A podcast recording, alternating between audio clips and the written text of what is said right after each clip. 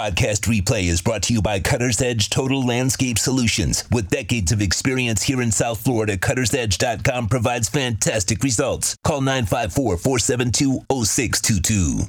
William Quigley is the MVP of every night because, I mean, there are so many lawns and so many HOA complexes and businesses that look so much better thanks to the great people at Cutter's Edge Pro. So William Quigley definitely is a Cutter's Edge MVP of the night. But I got to give it to Mr. Tkachuk.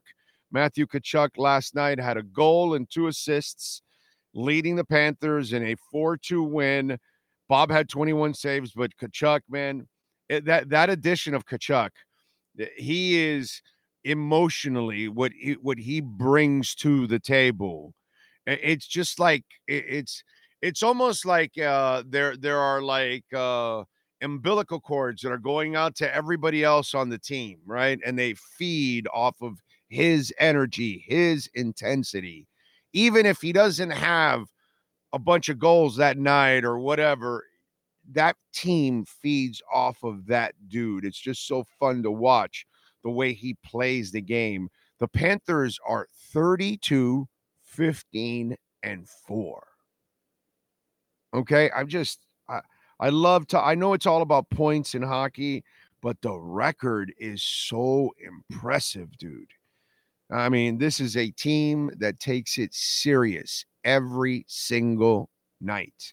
I wish our basketball team would do the same thing, but unfortunately, hockey is completely cut from a different cloth. Those players take pride in everything that they do.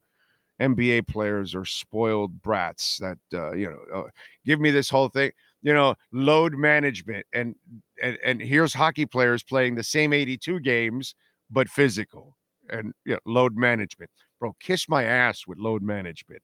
Anyway Matthew Tkachuk who played with a broken clavicle last year and scored. Last night had a goal and two assists. That's my cutter's edge MVP of the night